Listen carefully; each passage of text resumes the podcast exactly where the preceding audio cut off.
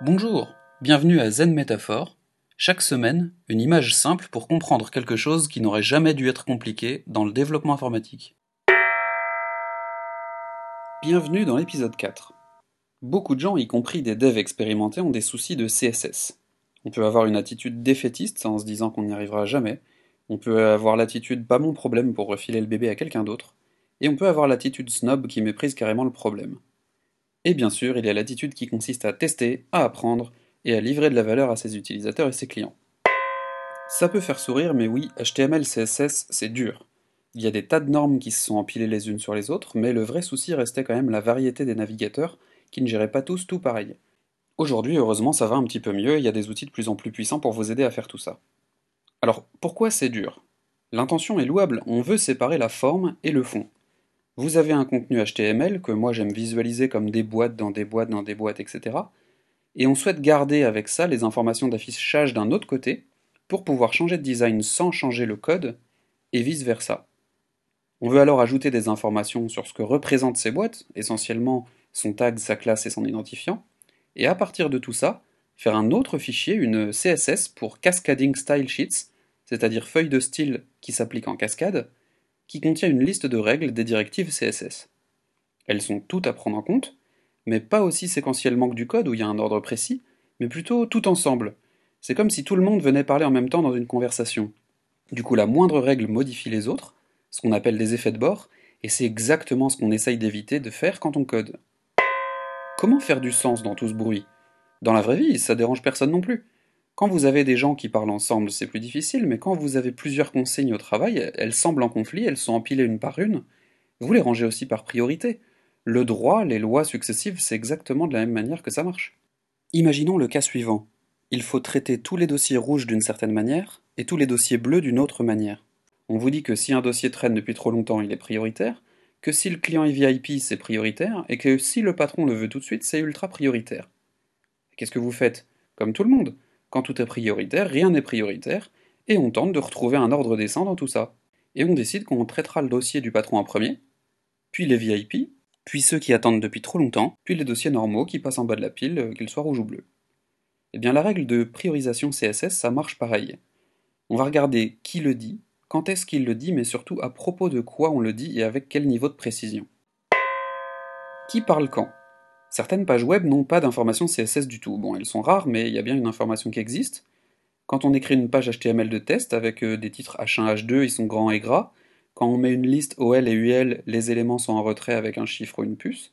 Et quand on met une balise P pour un paragraphe, il y a un espace vide autour. Les liens visités sont violets, les liens non visités sont bleus.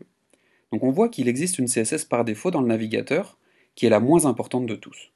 Ensuite, on peut utiliser des CSS qu'on importe via import, link, etc.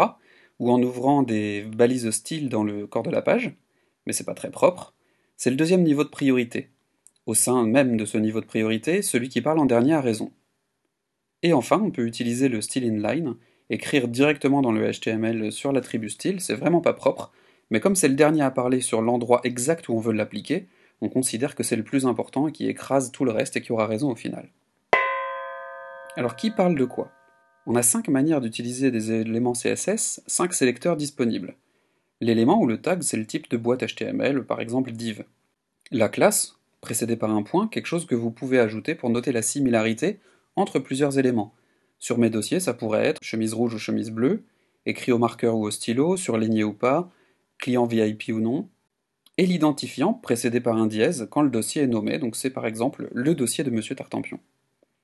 On a aussi des pseudo-sélecteurs avec le symbole 2 points, et des sélecteurs par attribut avec des crochets depuis CSS3.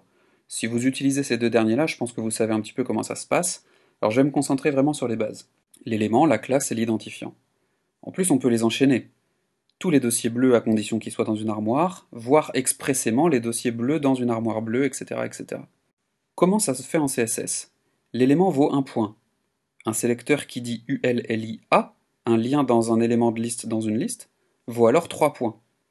Une classe vaut 10 points, donc ul.menu, une liste qu'on a définie comme étant une classe menu, ou point menu espace li, un élément de liste dans n'importe quoi qui est une classe menu, valent 11 points chacun. Et l'identifiant vaut 100 points. On donne ainsi une prime à la précision. Plus le sélecteur est précis, plus votre règle monte en priorité, plus c'est elle qui aura raison. Qui dit quoi? Enfin, on sait de quoi vous voulez parler, mais il faut savoir quoi faire dessus. Dans une directive CSS, vous avez 1000 sélecteurs et ensuite vous listez les propriétés que vous voulez appliquer. Certaines s'appliqueront à tous ces enfants, toutes les boîtes dans cette boîte et ainsi de suite, d'autres non. Et tout finit par s'appliquer en même temps. Dans la vraie vie, un humain l'oublierait probablement, mais pas un ordinateur. Si une règle très peu prioritaire dit d'écrire en vert, et que toutes les règles plus prioritaires par la suite ne changent que la taille et les bordures de l'élément, le texte est toujours vert. Si vous voulez changer ça, vous allez réécrire cette propriété plus tard pour prendre la précédence sur ce qui a été dit avant. On dit que le droit est le métier des exceptions, mais le développement aussi. Je vous demande de faire un certain traitement par défaut, sauf dans tel cas où on en fait un autre, sauf dans tel cas encore plus précis où on réécrit encore par-dessus, etc., etc. On vient de voir que c'était un sujet complexe, hein. il y a de plus en plus d'outils pour vous aider, ce qui est très bien, mais de plus en plus de pratiques à apprendre, ce qui peut porter à confusion et peut-être un peu moins bien. Moi, je voulais garder l'épisode low-tech pour ne perdre personne, et parce que je crois qu'il y a de la valeur dans les bases et l'historique. Typiquement, mon conseil pour mieux s'en sortir dans des CSS compliqués, ce serait de réévaluer toutes les règles, savoir est-ce que j'en ai besoin ou est-ce que je la supprime, histoire d'éviter d'avoir des choses de plus en plus fragiles construites sur des choses de plus en plus fragiles et sensibles, et de ne plus jamais oser y toucher. Alors j'avais aussi parlé d'un épisode philosophique, l'écriture n'est pas venue aussi naturellement que je pensais, je le garde au chaud pour plus tard.